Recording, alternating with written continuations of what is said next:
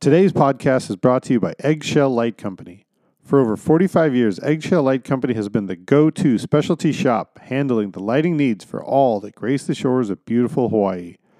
Combining the artistic methods of the theater with the speed and efficiency of the musical touring industry, they have pioneered event lighting throughout the Hawaiian Islands. They specialize in supply of top shelf equipment and designers for broadcast, concerts, corporate, and special events. From the smallest weddings to televised concerts and the largest corporate clients, they know that this is your most important event. It is their goal to make you feel that way. Aloha from Eggshell Light Company.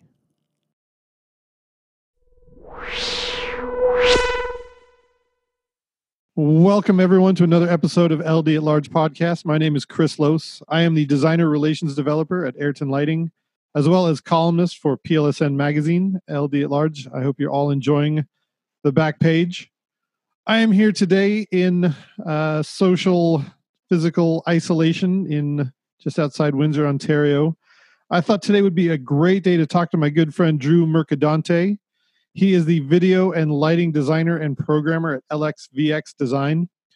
I wanted to reach out to him because I recently put out an article about how people got into the industry. And he reached out to me, and he has one of the most interesting origin stories. And I had no idea until we started talking, and I thought it would make a perfect podcast. So thank you so much for taking the time, Drew. Yeah, thanks for having me. I've been watching you uh, put out a lot of amazing 3D videos online these days, and I really appreciate that you're taking this time to hone your craft and keep your keep your skills uh, from stagnating. How's that Thank working you. out for you? Uh, it's the only thing keeping me sane, honestly. It's like it's it's a work thing, I guess, but it, it doesn't feel like work. It's like I wake up in the morning, I put on a co- uh, pot of coffee, and start programming, and next thing I know, it'll be dinner time, and it's like it's the only thing like keeping me sane, basically. Because as soon as I'm done programming, it, it takes me like maybe a half hour of watching TV till I'm just completely bored. Um, yeah, so it's You've already made it to the end of Netflix. You're like, okay, now it's time oh to my start god, programming. yeah, yeah. I've made it to the end of Netflix like first two weeks of quarantine. So We can only watch so much Tiger King. yeah, yeah, man.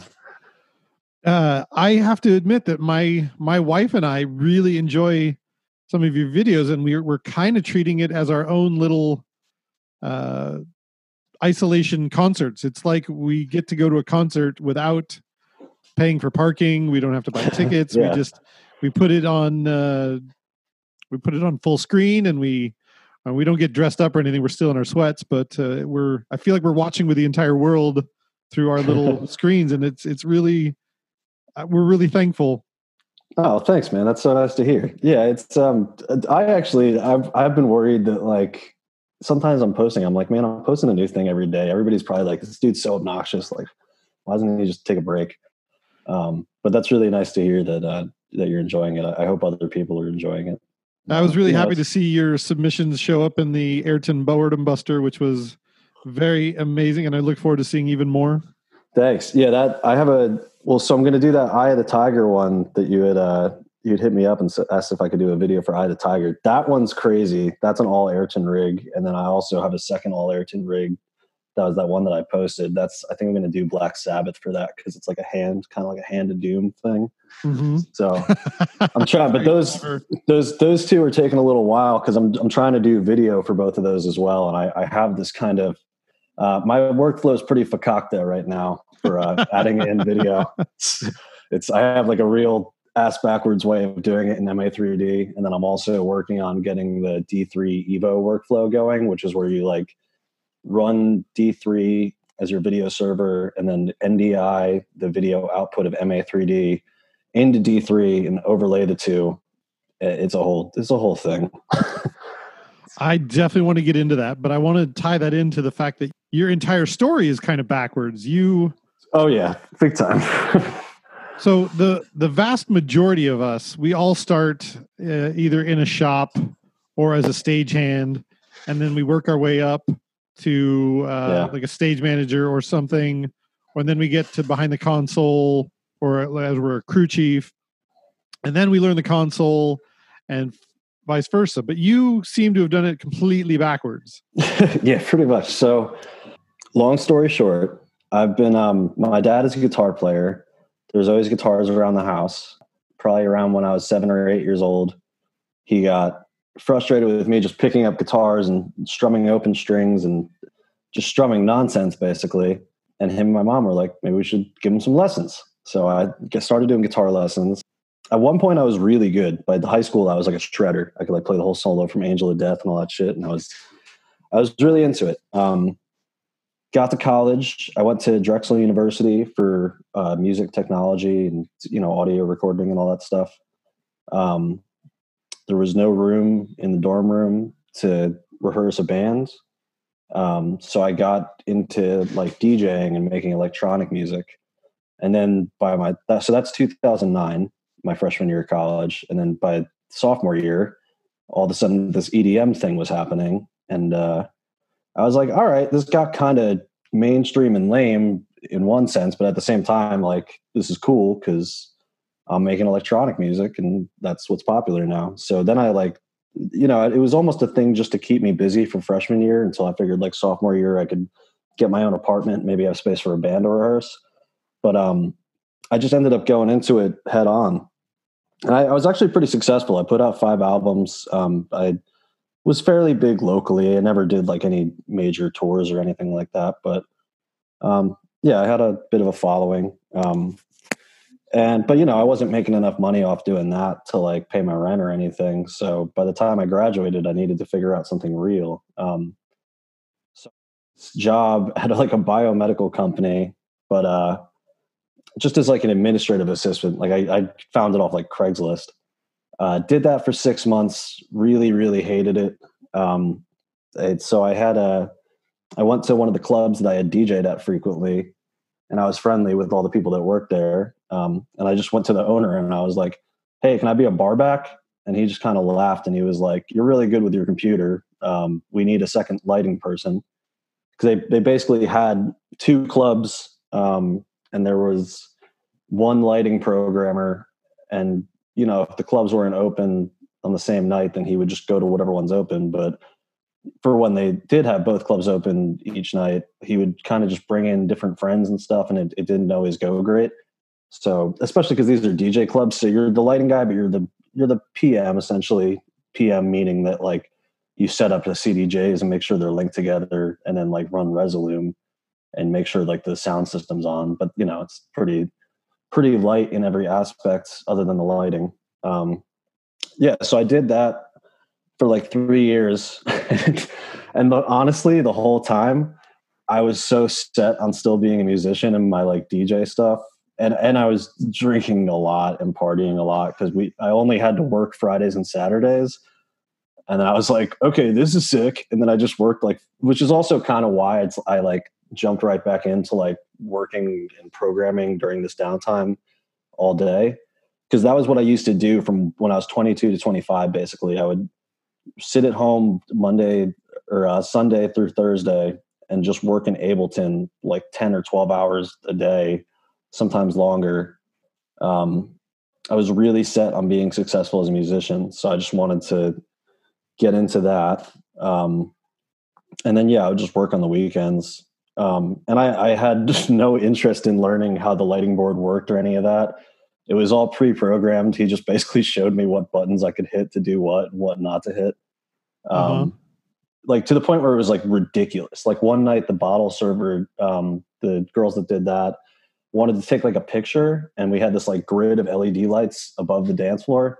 And the main server's like, "Hey, Drew, can you make the lights red?" And I was like, "I don't know how to do that." And I had to call the programmer and be like, "How do I make the lights red?" And this was like after I'd been working there for like two years, and he's like laughing. He's like, "Jesus Christ, dude." So, so I didn't learn anything the whole time, which, which is a common theme in my life. Um, yeah. So, and then basically, long story short, um, I am a very liberal person. i w- I've never been a big fan of Trump. I'm not. I've learned the hard way not to get into politics. But long story short, um, June 2016, it was about three years that I had been working at that club. And one night after work, we were all drunk as we usually were. and the owner was a very into Trump guy, and I kind of just told him what I thought, and he goes, uh, "That's cool. You don't have a job anymore." So I got fired. I had like 300 bucks in my bank account, and I was like, "This is really not good." So I applied at every production company in Philadelphia. I was like, I guess I'm going to do this lighting thing. So I never had any professional success doing anything else, pretty much. Um, and I just like applied to this one place, said I knew how to program MA, which was obviously a lie. Um, and then they ended up hiring me as the video guy because I had Resolume on my resume. So I'd really just jumped in. They were like, "We'll give you some lighting gigs, but mostly you're going to be doing video." But they knew I didn't know video at least, so at a, at least they knew that. Um, and then basically within a couple days, I, I, taught myself MA on like a base, a very basic level. Um, and I had already been looking at the thing for three years, so I at least kind of knew where the buttons were and that kind of stuff. Um, yeah, I taught myself the basics of it in like two days from watching Cat Cabell's like YouTube stuff. Um, and then the funny thing is, once I started messing with the effects generator, I realized that it's a it's a LFO, it's low frequency oscillators, so it's exactly the same way that a synthesizer works. And then I was like, "Are you kidding me? This is I've been not learning this thing for three years, and it's like exactly like all the stuff I do when I'm not at work with all the Ableton stuff." So, uh, yeah, that is amazing. That is I've heard of people like you, and I've never really had a chance to sit down and chat yeah, there's a couple of us. It's, Lee Duck's like that too, kind of. I think, but not not quite as ridiculous as my story, but he definitely comes at it from a MIDI perspective too. Because that is the the complete opposite of what the story used to be, and in fact, what you're talking about used to be impossible. Oh well, it was still almost impossible because. So here's the thing: I'm not going to say what company I worked for. Anybody in Philly is going to know because they know me anyway. But I basically like walked straight into a dumpster fire. They they were like, "Oh, you don't know anything about video? You'll fit right in as our new lead video guy because nobody here knows anything." And it's uh, that's all I'm going to say on that. But yeah, basically, you know, there's still some gigs where they use me as a lighting guy. So like, I remember one particular gig where like um, they had me go set up a rig at a boardwalk hall in Atlantic City, which is like a 10,000 person venue. It was like a big arena one-off hip hop thing. It was like Busta Rhymes and Ludacris and um, that was about six months into me working there and i was you know I, I still didn't know anything that cool on the console but i could like patch a show and make some effects and like make a make, make a decent looking show um, but i really sucked as a crew chief and it was it took a lot of it took you know pretty much until like maybe two years ago where i was actually like any anyway competent as a crew chief um because i jumped in and i had to be like you know, being an L1 or a V1 and crew chiefing stuff, and these union stagehands smelled it on me in like two seconds. They were like, "You don't know what the fuck you're doing, do you?" And I was like, "No, I have no idea." But you know, it's you figure shit out pretty quick when you're under the gun. You have no money, and you got to find a way to make money. Right, and but I mean, you're I'm, the sort of guy who could like go to the the MA on PC and then work your way around and you're like well no now my programming skills are so good now you need me like yeah you right, didn't like me as a crew chief it's because yeah. i wasn't designed to be a crew chief i'm i'm a computer guy and i know that's how my brain works and i can and you're going to need yeah. me exponentially more when i when i when i uh hone those skills and yeah, that's amazing definitely. Thank you. Um, but I still like at the same time. I mean, I'm very like blue collar kind of person, even though I am really into computers and stuff. Like I grew up doing landscaping. Um, I'm definitely not afraid of like a hard day's work and doing a lot of manual labor. So immediately, as soon as I got in, it wasn't like I was like, oh, I want to just be a console guy and like not like I wanted to learn all the crew chief stuff and I wanted to learn how to be a stagehand and so I, I did you know I learned the anybody can learn the basics pretty quickly. Um, and then you know you learn the more advanced stuff as you go. Um, but yeah, I mean it's you know I I was very set on like it's cool that I can do all the computer stuff, but you know everybody has their day in the sun to be a you know a designer or a programmer or whatever. But at the end of the day, if you can hang some lights and just be a stagehand, you can always get work, except except for when a pandemic ruins the world. except but, when a pandemic has yeah. really closed the world yeah but um yeah so you know i've i've definitely i feel like i've worked harder on that just how to like be a stagehand than anything over the last few years because the computer shit i can always just come home and do at night and like that that part I have a lot of fun doing. See, you're kind of you're living proof though. I get a lot of people saying that there's a difference between blue collar and white glove people, but you are you're kind of living proof that the blue collar computer yeah. guy is the new blue collar. You're like, no, I I just took that motivation and that drive and I applied it to computer skills so that I don't have to uh, smash my knuckles any more than I have to. Yeah, and I mean it's definitely like you know, I'll, if if you give me a choice, I'll definitely happily be on the console and like be a stagehand. But you know, right? There's nothing that get like, especially. I mean, I'm 28, so I'm not even. I, I still think I'm young, but I'm not as young when I meet some of the younger guys now. But uh, you know, sometimes you work with the older guys, and it's like, I mean, there's there's a lot of.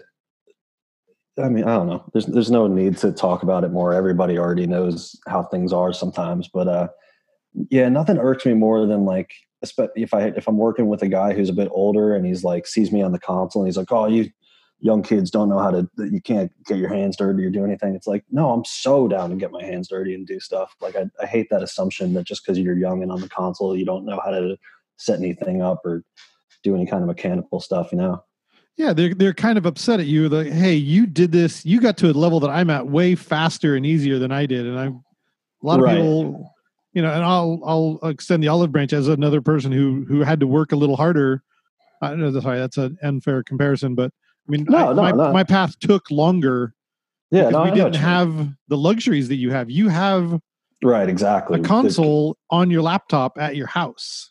For, right. For I mean, that's worse. that's the real difference is that it's like all like all this stuff I'm doing right now. It's I mean, I have a command wing, but I could be doing it without a command wing. It's like all this stuff is just free and out there if you want to learn it, basically. So yeah, but uh, and you have YouTube videos galore. yeah, exactly. Yeah. In you know, just a decade ago, if I wanted to learn a console, I had to either ask a friend to teach me or pay somebody or go to Agoura Hills in LA right. and pay or I would have to wait for LDI, which came around once a year, and then pay for that. And the resources that you have available to you are so much more abundant. Yeah, and, and it's also different learning styles too. I I struggle a lot with uh I don't I don't know because I never got like diagnosed or anything, but I I'm pretty sure I have like pretty bad ADHD. Um, I like when I'm at work. I mean, I focus because I have to focus, and you got to do stuff safely, and you got to be completely eyes on everything. But otherwise, like especially in school, I was never particularly good in school. I got like C's and D's because I just kind of drift off to, uh, you know, I was always imaginative and in high school, I would like write down guitar lines and tablature on my notebooks and stuff. And next thing I know, I haven't been paying attention in class for 20 minutes. And I'm still that same way. So the, the YouTube stuff is like, I've learned more off YouTube than I think I ever really learned in the school. Because when I have those moments, I can rewind and go back, and that was never an option before. So there's all these gaps in my knowledge uh, from traditional learning, and then by learning stuff online through video courses where I can kind of take it at my own pace, I think I've I've really uh, learned a lot more that way. Well, if you get a chance, you really should go uh, see if you can get diagnosed with that one. There's uh, yeah. I did a I did a podcast recently with Roger uh, yeah, I know Roger. Design, and uh, we had a long discussion about ADHD and the benefits of uh, ADHD and design. You get a ch- chance, go listen to that one. Yeah, yeah, I, I, listened to it a while back. He's Roger's cool. We've been uh, we've never met in person, but he actually rented uh, like a video wall from that company that I first worked at. Okay. Which, like, which was like I said, not great. And that video wall was like really not great. Like it was, you had to fucking know black magic, not like the actual video company, but like you literally had to be a magician to make that thing work. So he called me a bunch of times on tour. Um, and it was, it was always funny, like talking to him and being, cause like I wouldn't even know how to fix it half the time. We'd have to both, I'd get it on Linsn on my laptop and he'd be on Linsn and the thing and we'd be solving all these weird problems that you know video walls are uh, are interesting, but that one was pretty bad. So one of the things that I think is really interesting is that for me, an old beat up piece of gear would be an old Parcan, but for you, right. when you're when you're say 41, 42, you're gonna be looking back at oh these old beat up video walls, which is I'm already saying that. yeah, you're like, ah, oh, that video wall, that thing's like ancient. Look at these guys using these old ancient video walls. That's you know yeah i'm even even the video walls from like five or ten years ago versus the ones now are like night and day. Especially Yeah. more so the drivers than the video walls themselves. But like nowadays, if you just have a big square screen, you can just configure it off the driver. But um, yeah, it wasn't that way with the one I started with. So now I want to get into one of the what we were talking about is your your workflow. So how do you from from first spark of conception to an idea of a song and a rig to the YouTube video that you're finally ready to put online? Fill me in on your your process. Um, it happens different every time. Um, but hon- honestly, those the process for those typically only takes like maybe two or three hours. But um, I, I guess the the main workflow is I use Ableton, which is the stuff I made electronic music in. Um, I made a MIDI like template for MA kind of a while back to essentially aid in time coding stuff. Um, I just I don't like doing time code because I have been sequencing with MIDI for mine for since I was like 17. Um, and to me, it makes more sense to t- sequence with MIDI. And then basically, I mean, I can time code stuff without MIDI. I just don't like doing it because I'd rather have the hits be completely automated by MIDI. So, in my perfect world, what I do is I time, time code everything using MIDI, don't actually involve any time code until the whole thing's done. And then from there, once it's all done, I just tell the time code to record, let the MIDI play, and let the MIDI drive everything. And then once the time code's recorded, you can take the MIDI out because it's taking the information from the MIDI and you don't need the MIDI anymore. Um, but yeah, so I'll drag a song into Ableton. Um, I'll kind of, you know, do the stuff everybody else does. I'll set like a mark cue as my first cue in a cue stack. Um, and then I'll uh, either I'll be using a rig that I've already built or I'll build a different rig. Um, but I, I build rigs in MA3D pretty fast because I use a lot of the arrangement tools and like different 3D stuff. Um, I guess part of me being a video guy as well uh, lends itself to that because I'm real comfortable working in a 3D environment, like building the 3D stuff. Um, so yeah, I'll do that, get my rig built, um, and then from there I just start. I just treat it like I'm writing songs pretty much. I mean, I have like, if I'm like busking live, you know, that's kind of a different thing. But none of those shows that I put up on YouTube are bust. They're all like big cue lists and like maybe some bumps and stuff. Um, and yeah, I basically I start just building my cue list, and I don't really ever, you know, maybe maybe I'll have a, I guess one idea or like a climactic moment that I'm trying to get towards, but uh, to to say that, I mean sometimes I'll have that in my head, but for me to say that I have like a real workflow like that would be lying. It's I just I sit down, I start from the first cue, I you know I'll, I'll bring it in however I want to bring it in, and and then from there I just kind of go cue by cue and and treat it like I'm writing like a guitar part basically. To like if somebody came to me and they had a song and they were like, "Can you play some lead guitar on this?"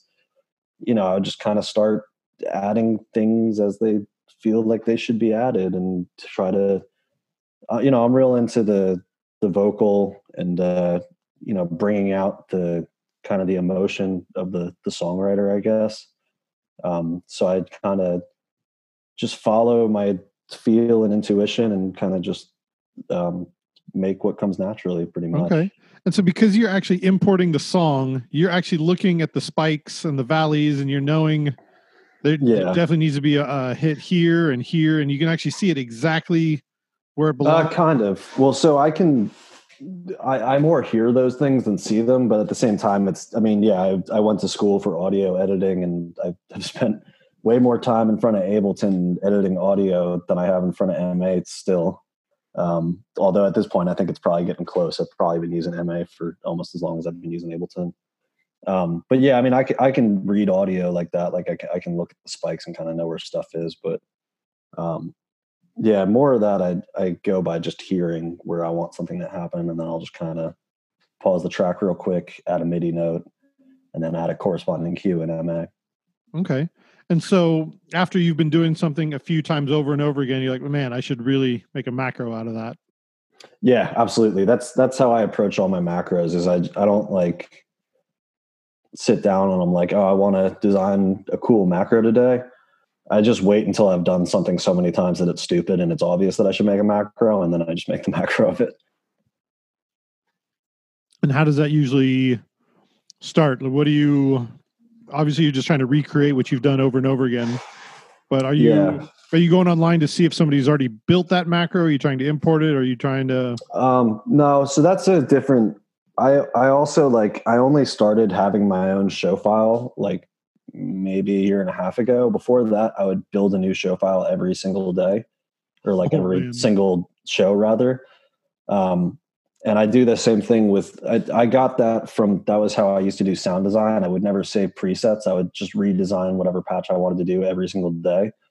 Because I believe that you got to put in your ten thousand hours and you got to do something over and over and over again until you you don't have to ever think about what you have to do. You just do it. Um, uh, but then eventually I was like, all right, well, I'm never going to get anywhere if I'm just starting a new show every single day. but um, but I did that. I for think like your ten thousand hours to- starts over if you keep doing the same thing over and over again.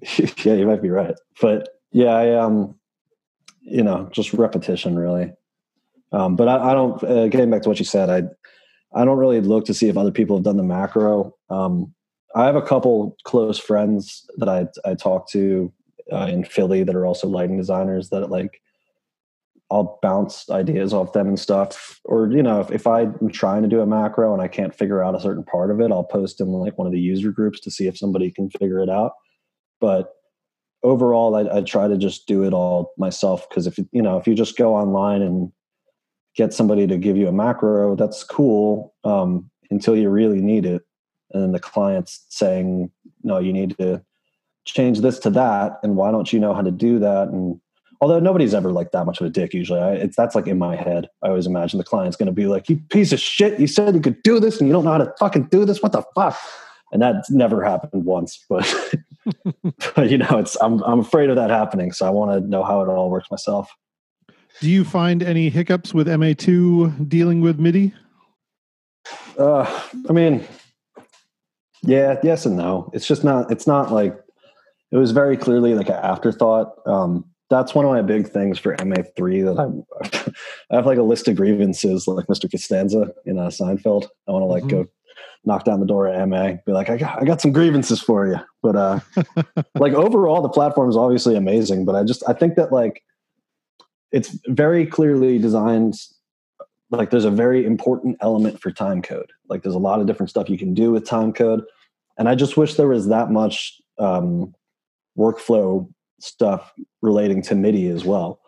Because like midi is midi is essentially like a dimmer sheet. Like when you go into the remote input setup it's like just you have x amount of midi notes. You tell us like one to one patch what they're going to do and that's what it is forever. And if you want to change it you got to go into the remote input setup and like like i can't one thing that would be simple is just to like okay keep that same remote input setup but then make like a midi inputs pool or something and then i could have you know one preset in that pool would be a whole configuration for the remote inputs and then a second one could be a whole different one. And then you know you open up a lot more flexibility that way.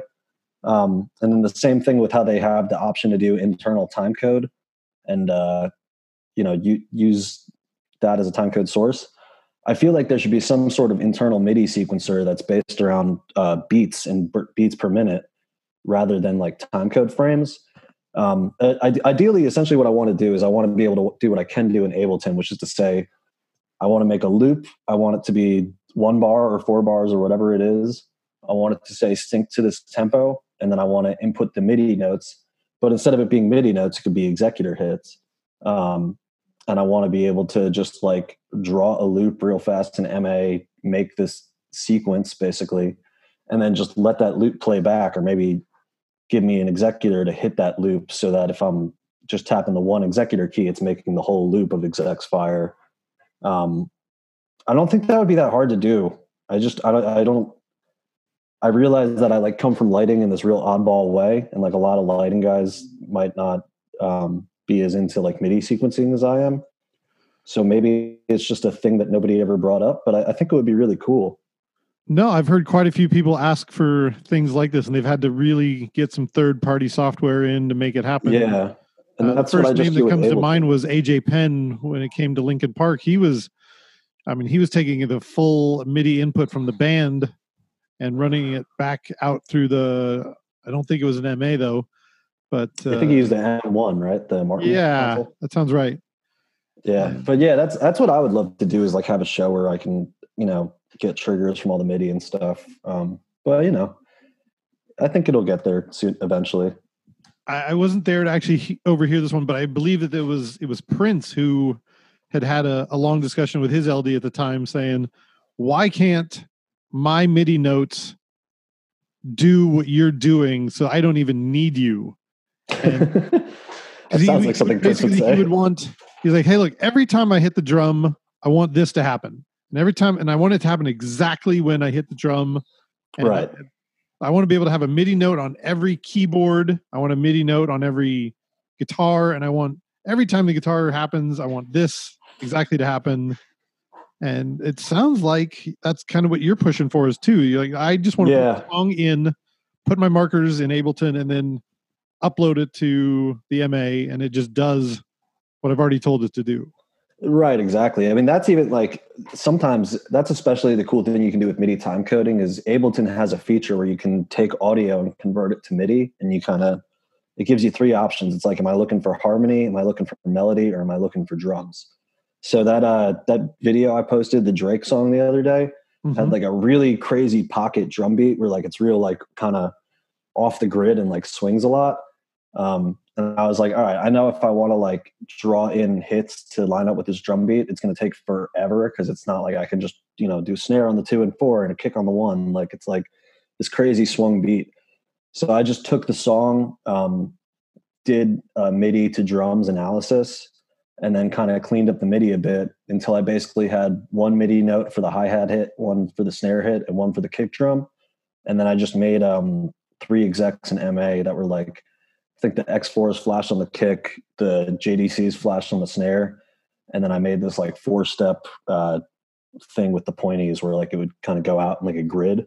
Then that went with the hi hat and then I just like played it back and I was like, yeah, there we go. That's like like from there all I had to do was basically just make like a main cue stack with like color changes and like some other like less momentary type programming. But yeah, it's it was as simple as like just converting the MIDI to drums or converting the drums to MIDI and then just making the MIDI hit execs. you just came up with a digital way to recreate what I've seen other people do on complex drums drum uh, solos. exactly. Sometimes they'll bring out the drummer and just give him five buttons on the console, and you're like, okay, so play your drums right here on the console exactly the way you would up there. Right. it sounds like you just did that digitally.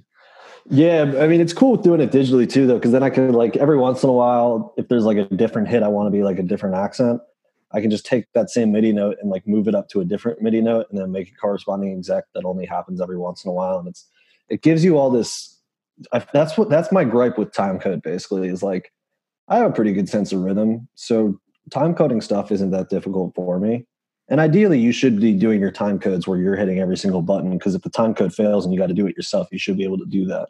Right. Um, but you know, at, at the same time, it's like it's I'm never going to get it that exact. And then even if I do, I'll never be able. Well, no, you can edit time code and like go back and change stuff, but it's I just you know it's a whole thing, and it's not as a I don't know. I, it's I just I've been using Ableton for so long that it's like it's so easy for me to look at that and like know exactly where I need to be in the song. Whereas with time code, it's it's a little different. But at the same time, that's you know it's that's not like a perk. I think that's like one of my weaknesses as a lighting designer. Like I need to I need to be better with time code, but it, you know it'll get there. Uh, have you been out on the road long enough to have to clone major rigs into festival rigs and stuff like that? yet? Yeah, yeah, that was so. I only I've only done one tour as an LD. Um, it was it was with Tom Morello this past uh, winter. I've done like four tours total, but that was my first one uh, doing lights instead of video.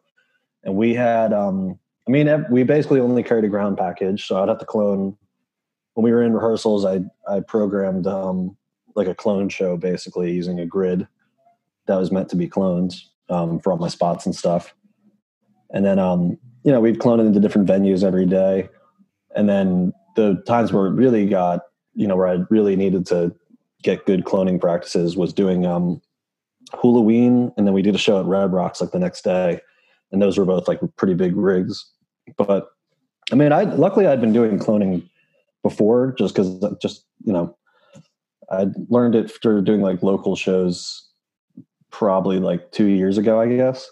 Um, and it's you know I knew it was a thing that I needed to have before I even thought about going out on the road as LD. So I got pretty good with it at home, and then um, it was nice to go on tour and be doing these big festivals and like big biggest rigs I've ever worked on in my life. And like, you know, luckily for those festivals, they both had the patch and stuff for the, for us in advance. So I built like a 3D rig in my hotel room the day before for both of them. Uh, Halloween, they already had a 3D rig built, which was really nice. And then I did all the cloning as much as I could at the hotel in MA3D and then I just showed up and I was like, all right, what actually works, what doesn't. But I, I think another cool thing about doing MA3D a lot is that if you think about it, it's MA3D is more than just like a visualizer tool. It's the console telling you what it sees. That's, right. that's what the console thinks thinks is going on.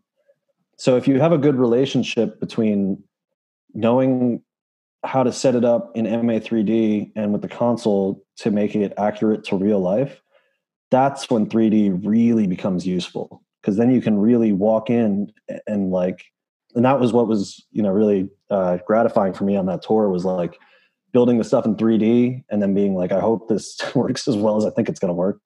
And then I show up and I'm like oh yeah this all worked perfectly. Like this you know I when we showed up to Red Rocks. I think I it only took me like 2 minutes to like I just had to adjust my positions basically um, to real life, which you'll always have to do, like positions and focuses and stuff. But other than that, like all the cloning and stuff I, I had already done, I just loaded it up and it all worked. So that is such an uplifting story. Those are the days that I feel the most accomplished myself is when I come into a show and uh, the front of house uh, system engineer, they're really nervous. Like, oh God, I hope this guy's going to be impressed. I hope we're going to we hope we're not going to be here all freaking day. And you load yeah. up your USB stick, you load it up, and everything just magically works because you put the time in in your hotel room. Those are the days I feel like I did everything right and they did everything right, and so we have more time to to fuck around, basically. Yeah, totally. And that's that's one of the things I love about uh, doing just touring stuff too. Is like the cloning stuff and having different gobos every day and different this and that and like seeing how the whole show plays out with a slightly different or sometimes a very different rig but still like as long as your programming is good and your cloning is good you can make essentially the same show happen but you know you'll still have different spots and different gobos and all that fun stuff and it's it's really fun to me to go you know venue to venue and see the different changes. That's that's like my favorite part of it right now. I can already hear some of the people that are listening at this point some of the older even older than myself, people just kind of listen to you and go like, "Well, he clearly doesn't know the fundamentals. He doesn't know how to light the money. He doesn't know all." I know how key light works. I, am yeah. I'm, I'm not saying it for myself. I'm saying it. That I I've seen. No, this, I hear you. I've seen the same yeah. complaint many times. Like, oh, these young kids, they don't know this and they don't know that, and they don't know color temperature. But it sounds like that it didn't seem to slow you down in any way. You're like, no, I'll, I just pick it up. I, I found what I like. I found what works. I found what my, I, yeah. I'm still getting hired. So I'm clearly doing what my, what my clients want me to do. Well, so I, I will say, I, I definitely learned the importance of key light in like a crash course. I was, uh, when I first started freelancing, I, I was filling in for a friend as the lighting director at the uh, MGM down in uh, DC. And um, you know, we had a lot of show. I was calling spots. That was my first time really calling spots and all that kind of stuff, and learning key light, learning CTO, CTB, and all that. But luckily, I have a lot of friends that worked doing film stuff and lighting for films, so I was already kind of aware of color correction due to just talking to them. Um, and yeah, I mean that stuff's it's not that hard to learn. It's you know look on YouTube, three point lighting, four point lighting. Now I'm like I I'm really big on uh kind of like having key light booms from like the side light stuff, which you'll probably see in a lot of my 3D designs. There's always like just a couple booms with like three Mac auras on them, and I use that for all my key light. Um, but yeah, I mean, you know, that's that stuff's like you I was definitely guilty of that. Like my first year as an LD, just being like all, all my lights were basically just effect lights and like, you know, all the key light stuff was such an afterthought. But now I basically, I kind of think of key light first and get that out of the way in the design. And then from there, then I'll, cause it, it is all about lighting the money at the end of the day. Like you gotta, mm-hmm. you know, make sure you can see them. But that's, I mean, that's kind of the fun thing too, is like playing with, you don't always have to see the money. You, you need to be able to see the money, but you know you could play with like silhouettes and fun stuff like that and that that's like my favorite thing to do sometimes is to like every once in a while like most of the time have the key light up but then like if it's a really moody part maybe only do backlight and have everything be completely silhouetted or like if it's a really intense part maybe do like a chase with the key light lights yeah. so you can still see them but it's yeah it's like it's all you know yeah, there's there's different ways to approach everything but i'm, I'm most definitely unconventional for sure it sounds like you've taken all the lumps that a, a more seasoned LD has taken, but you've just taken them in a very condensed amount of time. Yeah, I I often joke that that first job I had um, after the club, I like just did nothing but eat shit for breakfast, lunch, and dinner. I, I basically I had a really hard time, you know, obviously, yeah. How how else would you if you jumped into all this stuff without knowing how any of it works, and then suddenly you're just like, but you know, I had to pay my bills and I had to, I, it was also like just seeing any progress. Like I, I really hadn't, besides my music, I hadn't made any progress with anything in my life. And I was like 25 and I was like, what am I doing? It's everything's not going great. So as soon as I got like a small taste of progress, I was like, I don't care if I got to eat shit for like five years straight, which like in some ways I did, in some ways I didn't. Um, you know, I was like, this is, this is something, this isn't determined by cool points, which was my big frustration with all the DJ stuff. By the time that I really got out of it, I was like, felt like I was spending all these hours and hours and hours learning sound design. And it ultimately would just come down to like, oh, but do you look cool? Do you have some like cool moves to like jump off the DJ table or whatever when the drop hits? That shit was so lame. I was like, I just want to work hard and be rewarded for working hard. Mm-hmm. And I mm-hmm. found that in lighting really fast. And I was like, all right, well, no matter how much shit I got to eat, I know at the end of the day, if I stick with this, I'll be able to pay my bills. And one day, maybe I'll be pretty good at it. And, you know, so just gotta, just gotta do it. You have a real bad day, come home, crack open a beer or something. It's not that fucking bad. And then I just get up the next day and keep doing it. Right on, Drew. This is a, a very inspiring story. It makes me feel thank you really good about the the 28 year olds who are coming in because uh, I'm just at the age where I used to be the 28 year old who could do things that other people couldn't, and now I'm just at the level where I'm I'm the MA2 guy. And I, I know the MA2 very well, but even now I'm like I'm already hesitant about learning MA3 because now I have to start all over again. And uh, I'm sure that you're going to be right there on the list of people very soon. They're going to be well. I know how to do all this, and I've been with the band for 40 years, but I don't know how to do this. I'm going to bring in another guy. I'm going to oh, call him Drew. He's going to help me out. And it sounds like you're in a very good position to be start uh, taking some gigs. Thanks. Yeah, I'm, I'm hoping when this all comes back. I I was I was actually supposed to be doing like a huge tour um, with like a I was going to be doing video on that, but still, it was like we were going to be doing Coachella and headlining a bunch of different really big shows. And I was like, man, I'm really feeling like I made it. And then on day 1.1.5 of prep, like right after I finished my rack, and it was like my my video rack was looking pristine for this gig. And then like literally as soon as I like tied the last cable, they were like, "Hey guys, uh, we're flying you back home. This all just got everything's canceled." so uh, whatever, you know, it's I can't get mad about it. It's literally everybody in the whole world's going through it. Yeah.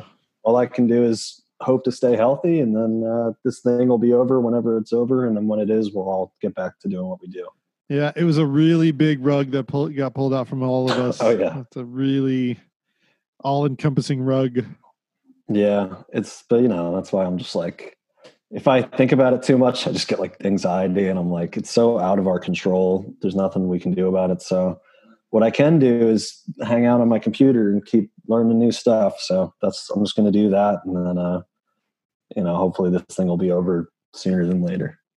Right on. Thank you so much for your time, Drew. This has been a great, uh, great time to chat. Absolutely. Thank you for having me. Absolutely.